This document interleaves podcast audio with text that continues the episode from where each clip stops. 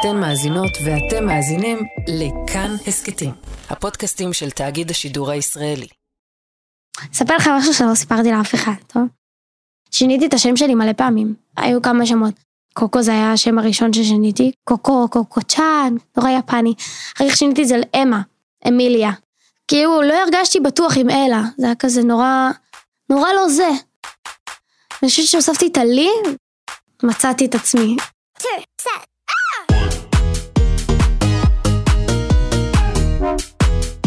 היי, אני ניר גורלי, אתם ואתן על שיר אחד. הפעם, סיפור על נערה שמילדות הרגישה שונה ואחרת, ודווקא חיבור עם תרבות זרה גרם לה להרגיש פתאום שייכת. וזה גם הסיפור של האיט הקיי-פופ הישראלי הראשון.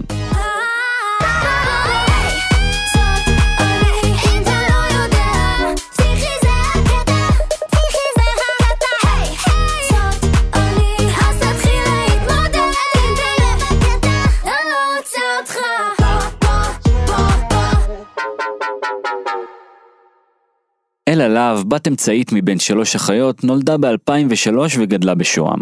שם זה בועה, כי הם לא, לא מודעים שיש עולם בחוץ. אתה כזה חושב שרק שוהם קיימת. יש לי הרבה הרבה הרבה זיכרונות וחוויות שאני כזה רוצה לשכוח. קשה להסתדר שם אם אתה קצת שונה. בבית שבו היא גדלה, תמיד הייתה מוזיקה ברקע. וההורים שלי השמיעו לי בעיקר קווין וביטלס, ועל זה גדלתי ואני עד היום שומעת. אני שומעת גם הרבה רוק, הרבה Fall Out Boys, הרבה Panic! at the Disco. פעם הייתי שומעת נירוונה, הייתי פעם רוק כבד כזה. עברת את השלב הזה. כן. כשהייתה ביסודי, היא חוותה התגלות. באחד מהפעמים שיחקנו במחשב. דרך המשחקי מחשב הגעתי לאנימה. מהאנימה הגעתי לשירים ביפנית. והגעתי לכנסים. כנסים כמו אייקון והרוקון מרכזים מעריצי מדע בדיוני, פנטזיה וקומיקס. אחד הדברים שהיא אהבה בכנסים האלה זה הקוספליי, כלומר להגיע מחופשת לדמות אחרת. עשיתי קוספליי לנארוטו, קוספליי לקרול, קוספליי לשינוע, דמויות כאילו. המפגשים עם עוד אנשים שהתחברו לדמויות ולתרבות הזאת ממש טלטלו את העולם שלה. אני חושבת שהרגשתי מין כזה לא קשורה, זה קשיים חברתיים, ואז ראיתי את האנימה וזה רק קירב אותי יותר לזה. התרבות המקבילה הזו עזרה לה להתמודד עם המציאות, עם בית הספר ועם גיל ההתבגרות בכלל. לא סבלתי את הבית ספר, לא יכלתי להסתדר שם, סבלתי נורא. לא היה לי קשר חברתי, לא היה לי כלום, ולא הגעתי לבית ספר. היה לי מלא מלא מלא מלא היעדרויות. ואז הגיעה התקופה של הסנטר. ודיכאונות, יש הרבה על הפרק, כפרה. כשהייתה בת 13, באחד מכנסי האנימה, חברה השמיעה לה שיר. אמרתי, יא, איזה מגניב, מה זה? אז היא אומרת לי, אה, זה קיי-פופ. אמרתי ככה, שיר ראשון שמעתי היה של BTS. לא אשכח את הרגע הזה בחיים. קיי-פופ זה פופ דרום קוריאני. בעשור האחרון הז'אנר הזה הפך לתת תרבות פופולרית בכל העולם וגם בישראל. BTS היא אולי להקת הבנים הכי מצליחה שפרצה משם, וכשאלה שמעה אותם בפעם הראשונה, היא חוותה עוד התגלות. ראיתי אנשים מוזרים ומיוחדים כמוני, שאנשים מעריצים אותם, והייתי כזה, יש דבר כזה. אה, זה בסדר להיות מוזר, כאילו, אנשים אוהבים את זה, איזה כיף. וזה, וזה התאהבתי. זה מיוחד, שזה שונה. כשנרשמה לתיכון בתל אביב, היא גילתה שהיא לא לבד. זה היה בית ספר לא כזה טוב, כאילו, זה היה כזה הזדמנות אחרונה. אבל uh, גיליתי שאני לא המוזרה היחידה בעולם, היו שם עוד מוזרים, וגם הם אוהבים אנימה. וזה שהיה לי שיער אה, ורוד וכחול זה לא היה להם מוזר, כי היו שם כאלה עם שיער אדום וירוק. שם אשכרה היה לי טוב, נהניתי. וב-2019, כשהייתה בת 16 והתחילה לקבל תגובות טובות בטיק טוק, היא פגשה סוכן דוגמניות. אז אמרתי לו, שמע, אני לא רוצה דוגמנית. בא לי לשיר. אמר לי, כולם היום שרות, כולם זה, אמרתי לו, אבל אני רוצה לשיר. לא אכפת לי מה כולם לעשות. אמר, טוב, אין לי כוח עלייך, תעשי מה שבא לך. לכי לכוכב הבא. הסוכן הזה אגב התפייד עוד לפני האודישן, אבל אלה ניגשה בכל זאת והתקבלה. רגע לפני תחילת הצילומים, היא הרגישה שהיא צריכה לעשות רק שינוי קטן. לי הוספתי לשם לפני הכוכב הבא, מסיבה מאוד פשוטה, שעד הכוכב הבא היה לי חרא חיים. לא סבלתי את החיים שלי, ופשוט אמרתי לעצמי, טוב בוא נעשה התחלה חדשה, נלך לכוכב הבא, ונעשה משהו. ואז הלכתי לכוכב הבא, דפקתי את האלה לי, ומשם זה נשאר. קבלו את אלעלי!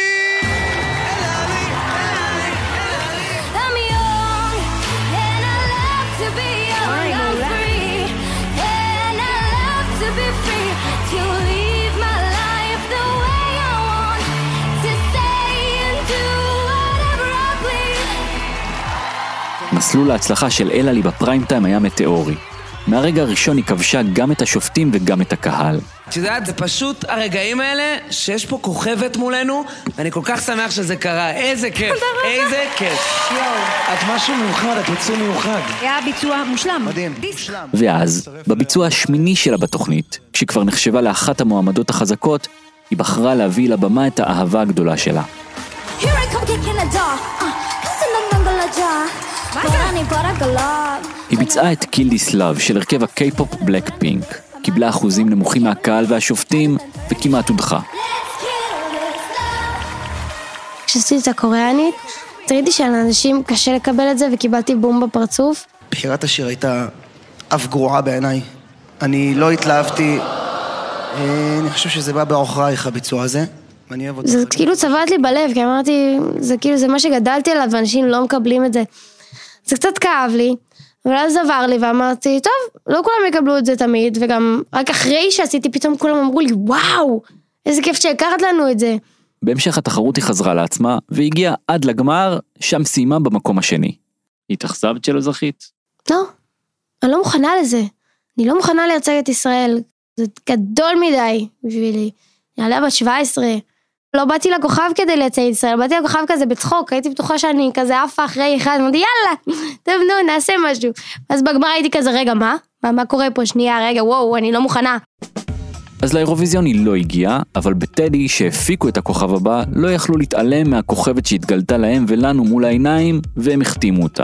וככה הילדה המוזרה והקצת לא שייכת, מצאה את עצמה עם חוזה להוציא סינגל משלה. אבל אני כזה בראש שלי, יאללה, טוב. כאילו, אין לי משהו יותר טוב לעשות, בוא נחתום, אכפת לי. ואז התחילו לקבוע לי כל מיני סשנים, לא היה לי מושג מה זה אומר. ואז ישבתי עם ג'וני. ג'וני זה ג'וני גולדשטיין, מי שנבחר על ידי טדי להפיק לה את שיר הבכורה. הוא היה אז כמעט בן 30, אבל בתחום כבר מגיל 17. בדיוק הגיל של אלעלי.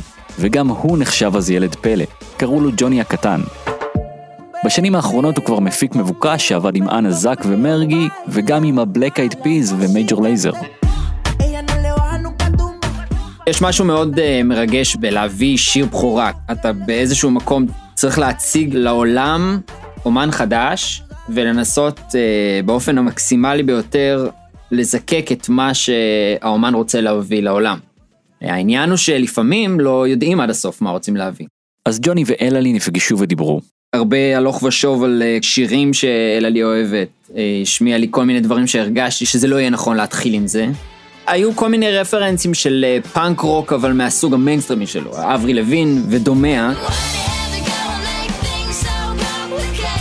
שאני חושב שזה משהו שהוא מגניב להשתמש בו, אבל זה לא יכול להיות המרכז, כי אני חושב שיש משהו בזה שהוא אה, טיפה נישתי, אבל לא נישתי מופרע, שאתה מיד אומר כזה, רגע, מה זה הדבר הזה?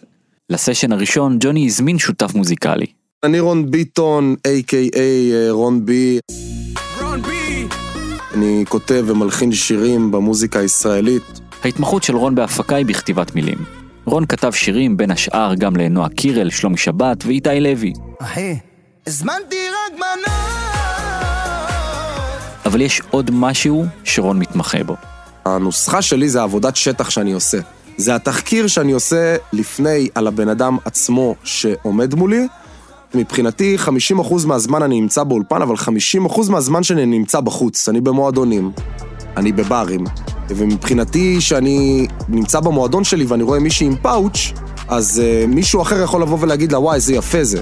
אני אבוא ואגיד לה, אוי, אני הולך לעשות מזה שיר. זה רק אני הפאוץ' והחור של ישראל. אז רון ביקש מג'וני לספר לו על אלעלי. הדבר הראשון שהוא אמר לי זה שהיא אוהבת uh, מאוד קיי-פופ. הוא אומר לי, תשמע, היא עוף מוזר, בקטע טוב. היא הולכת עם כל מיני שגיאות כתיב על החולצה שלה באנגלית. אמרתי לו, אוקיי, זה מגניב. כשראיתי אותה בכוכב הבא לא אמרתי, אוקיי, וואי, היא משוגעת כזאת. אבל אז כשהגעתי לאולפן באמת, באותו יום, הבנתי את זה. רון, ג'וני ואלעלי נפגשו באולפן והתחילו לעבוד. הייתי כזה, תעשו מה שבא לכם, לא ידעתי כלום מכלום. וזה כל כך לא היה זה. ואני לא ידעתי שאני צריכה להגיד את מה שאני רוצה לעשות.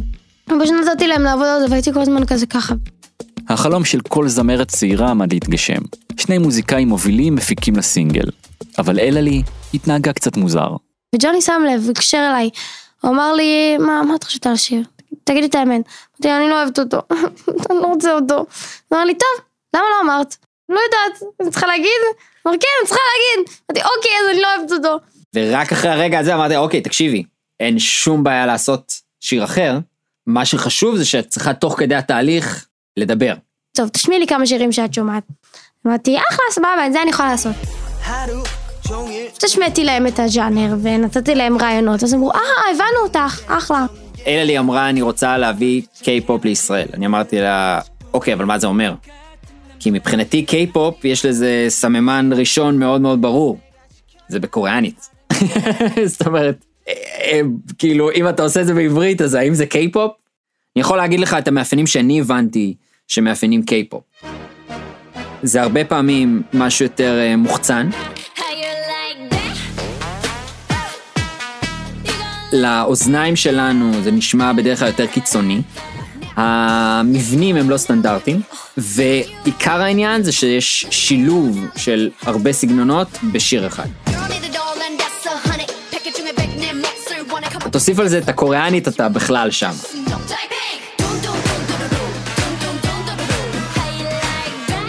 הסברתי להם על הקיי-פופ וזה, ואז ג'וני אמר, אה, יש לי מישהו שעובד בקיי-פופ, אה, סקוט, וזה, ואז אמרתי, "אה!" הייתי בשוק, כי הדברים האלה היו נהיו לי כל כך רחוקים. סקוט זה המפיק הבריטי סקוט קווין. הוא וג'וני נפגשו ב-2018 בלונדון כשעשו סשן עם חבר ישראלי משותף. And then Johnny went home, just rang me out of the blue, talking about this new artist, LLE. ג'וני חזר לישראל, התקשר אליי פתאום משום מקום, ודיבר איתי על זמרת חדשה בשם אלה לי. הוא אמר שהוא רוצה לעשות לה סינגל ראשון, ואם אני רוצה להצטרף, כי היא מאוד בעניין של קיי-פופ. וזה הדליק אותי לשמוע שיש מישהי שרוצה לעשות קיי-פופ בעברית, שזה שילוב משוגע אם חושבים על זה. לא סתם ג'וני פנה אליו, יש לו מוניטין בדיוק בעולם הזה של הקיי-פופ. I had a really chance and fluky interaction with BTS who are now... הייתה לי התקלות מקרית עם BTS שהם כרגע אחת הלהקות הכי גדולות בעולם. הם למעשה גילו ושיתפו טרק שלי שנקרא נעמי. אני זוכר שהייתי בגלריה או מוזיאון בלונדון עם האקסית שלי, והטלפון שלי פשוט השתגע מנוטיפיקציות. ואני חייב להיות כן לגבי זה, באותה נקודה, קיי-פופ לא בדיוק היה משהו שהעולם המערבי רצה להיות מקושר אליו. associated with it. כן, לא רק בישראל הסגנון הזה נשמע מוזר, גם באנגליה הסתכלו עליו בעין עקומה. בהמשך סקוט ו-BTS כתבו ביחד שיר, וכשג'וני צלל לעולם הקיי-פופ, סקוט היה פרטנר אידיאלי. אז הרביעייה נפגשה באולפן, כשסקוט איתם ב FaceTime, וג'וני התחיל להרכיב את הביט. אמרתי את זה לאלי לי מההתחלה, אמרתי לה, הקהל הצעיר אוהב אותך מהתוכנית, הוא רוצה לראות אותך, הוא מחכה לסינגל הזה. אבל אם לצד הדבר הזה אנחנו מצליחים להביא אלמנטים נוסטלגיים בתת מודע, אנחנו מנצחים. ואל התת מודע של הדורות המבוגרים יותר חדר ג'וני באמצעות ה-BPM, המהירות של השיר שהייתה לא פחות מ-138 פעימות לדקה. כשאתה קופץ הרבה מעל ה-30 לכיוון 140, התחושה ממש מוזרה בגוף. אני כמעט 30, בן 29. אז הדור שלנו, ומעלינו, מתחיל לזכור כבר את הדבר הזה כנוסטלגיה. זה בדיוק עובד על הנקודה הזאת של, אוקיי, אני מכיר את הדבר הזה, אני מכיר את התחושה המוטרפת הזאת.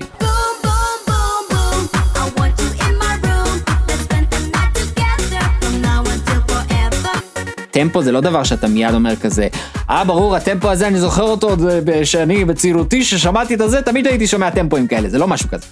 אבל זה צרוב, זה עובד להרבה אנשים באופן תת מודע. עכשיו אני חושב שבפרט בישראל, תרבות הקרחנה והטראנס הייתה כל כך גדולה ב nineties, ונשארנו קרחניסטים, כן? גם פה הדבר הוא הרגיש לי מאוד ישראלי. ולא רק ה-BPM נשמע לנו מוכר. גם ה progression של השיר, האקורדים של השיר. הם מאוד תחילת 2000, יש אותם בהמון שירים מהתקופה הזאתי. מבריטני, ג'סטין טימברלייק בטח, או Backstreet Boys. זה אגב, כאילו הפסנתר פה זה M1, זה כזה קלאסי של האוס אה, 90's. השילוב בין שני הדברים האלה, בעיניי מיד מייצר את החיבור בין שני הדורות. וברגע שהביט התגבש, הוא שלח אותו לסקוט שיתחיל לעבוד על מלודיות, על המנגינה. ואז הוא התחיל לשלוח לי פשוט, הודעות טקסט עם אלתורים שלו על הדבר.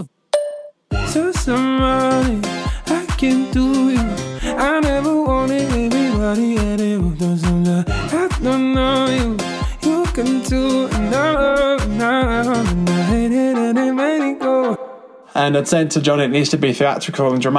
אמרתי לג'וני שזה צריך להיות תיאטרלי ודרמטי. ולרוב אני שולח כמה רעיונות במקביל כדי לחסוך זמן, כי אני רוצה שהוא יאהב אחד או שניים מתוכם. אבל הפעם שלחתי לו רעיון אחד, והוא אמר מושלם.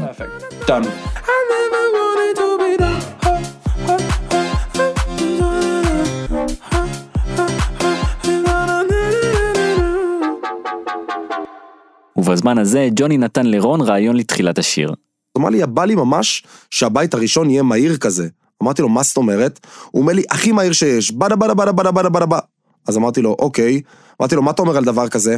בא לי, בא לי, בא לי, כן, אחד פנומנלי שיקח אותו איתי לעמק ונראה את הוואלי, לא יגיד לי מה נראה לי, לא יגיד לי מה נסגר, כן, ילדה של טבע, אל תיקח אותי לבר. הייתי כזה, נכון, אני ילדה של טבע! התלהבתי נורא מהכתיבה שלו.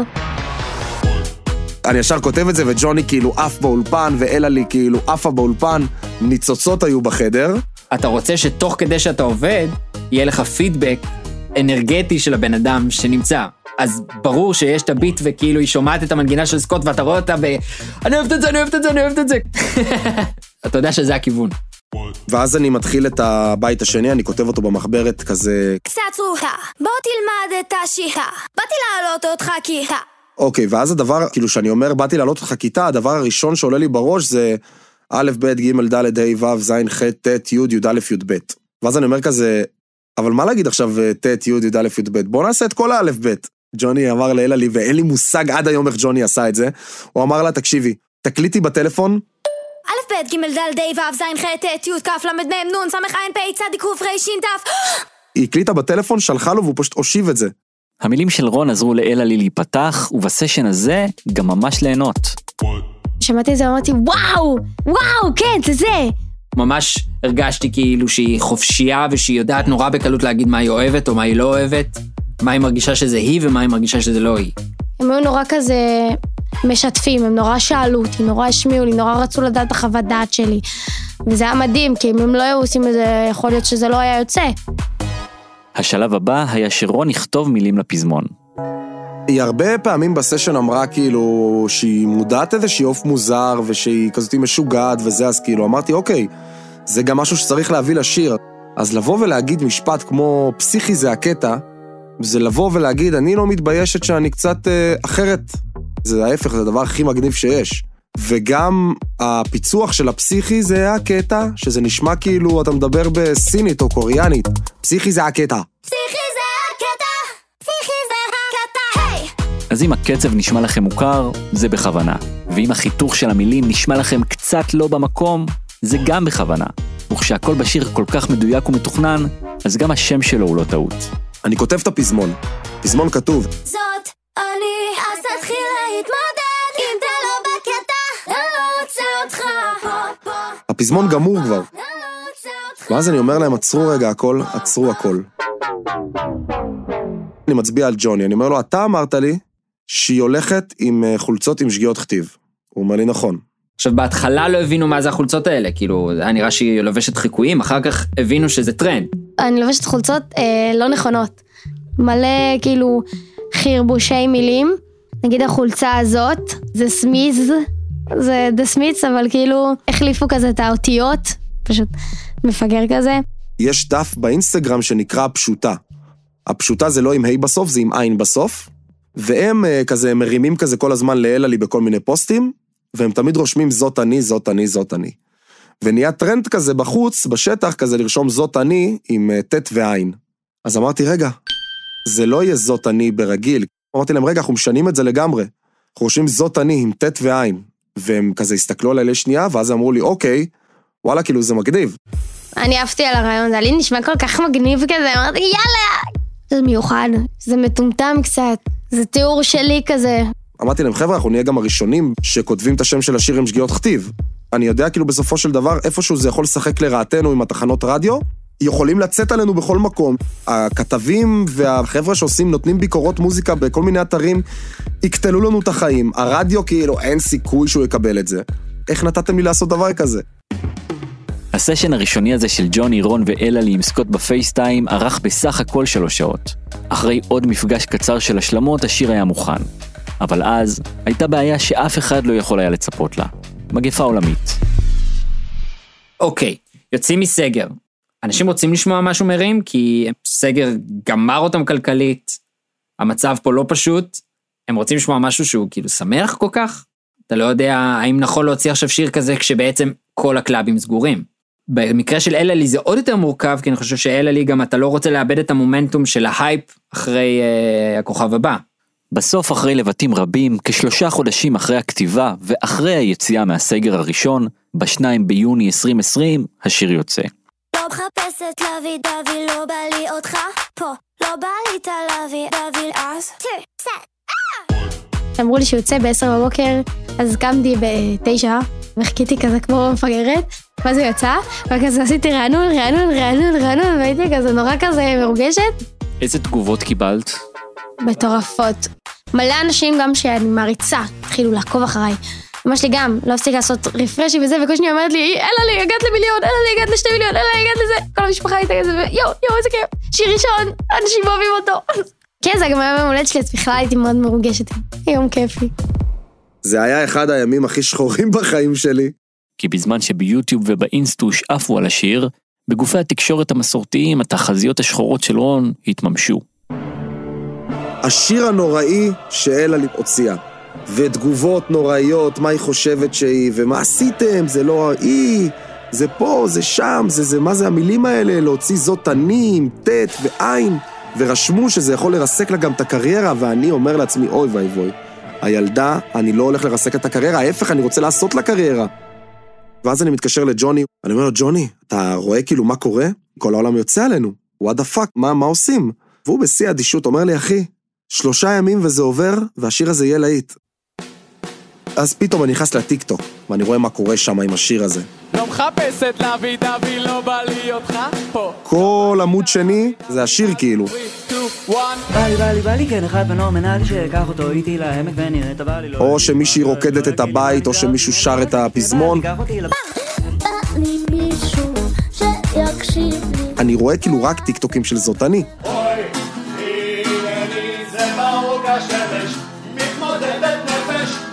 אני אומר, אוקיי, קורה פה משהו. וכשהשטח מדבר, גם הרדיו חייב לדבר את הצורה של השטח.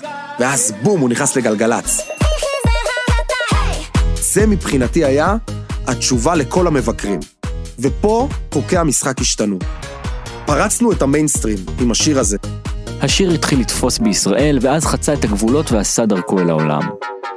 אבל שם התקשו לעכל אותו מסיבות שונות לגמרי.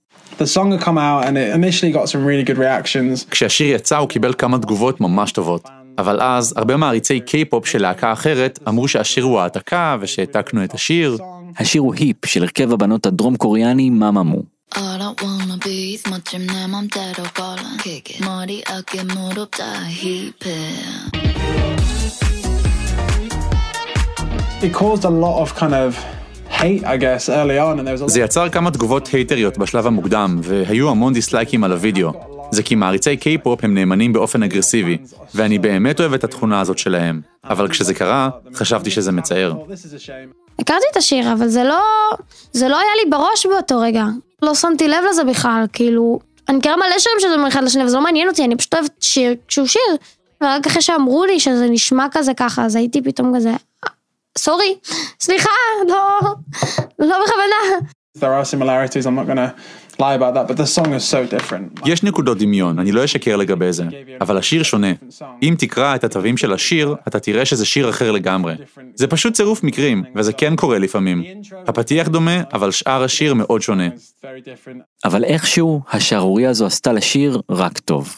התחילו לעלות מלא מלא מלא סרטונים ביוטיוב, שמשווים בין השירים, לא רק בארץ, גם בעולם.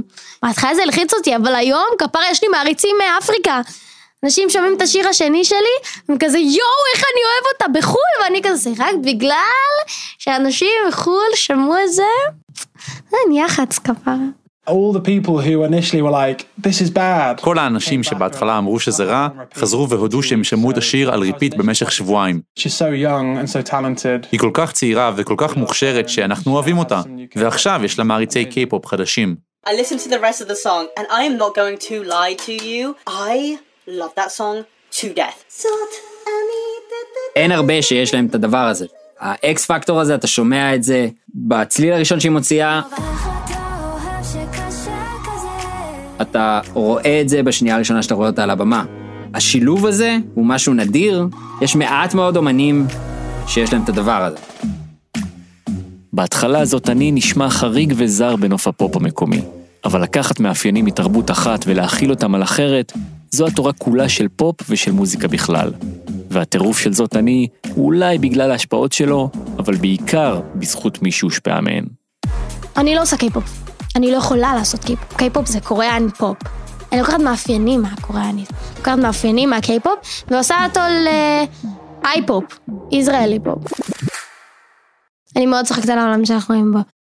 ואני חושב שאנחנו צריכים פשוט להפיק מהחיים כמה שיותר טוב, כמה שיותר כיף, כמה שיותר צחוק, בעיקר צחוק. כאילו, בסופו של דבר אתה תיעלם מעולם, אז תחיה אותו בצורה שאתה תזכור.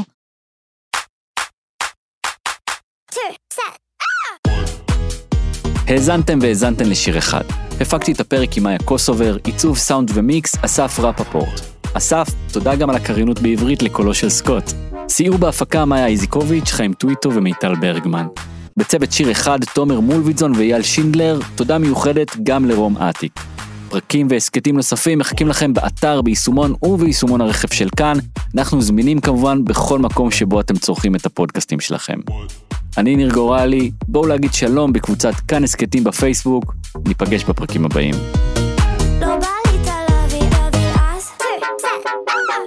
לי, כן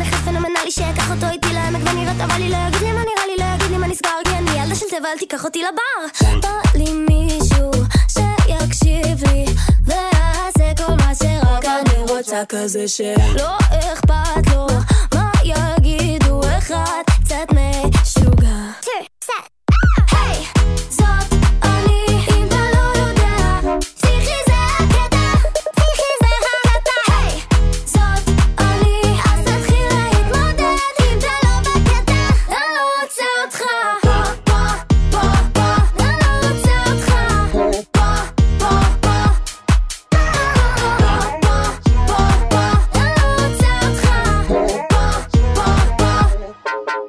צבועה, בוא תלמד את השירה באתי להעלות אותך כי ה... א', ב', ג', ד', ה', ו', ז', ח', ט', י', כ', ל', מ', נ', ס', ע', פ', צ', ק', ר', ש', ת' בא לי מישהו שיציק לי ונעשה כל יום ביחד בלאגן כזה שלא אכפת לו שעשיתי בושות בלי הפסקה.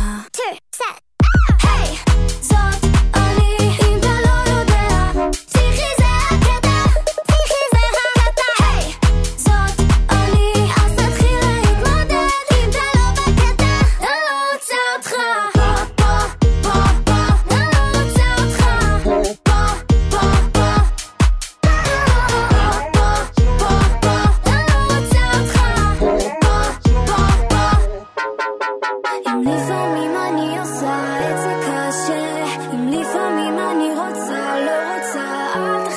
זאת אני אז אל תדאג בוא תלמד שאם אתה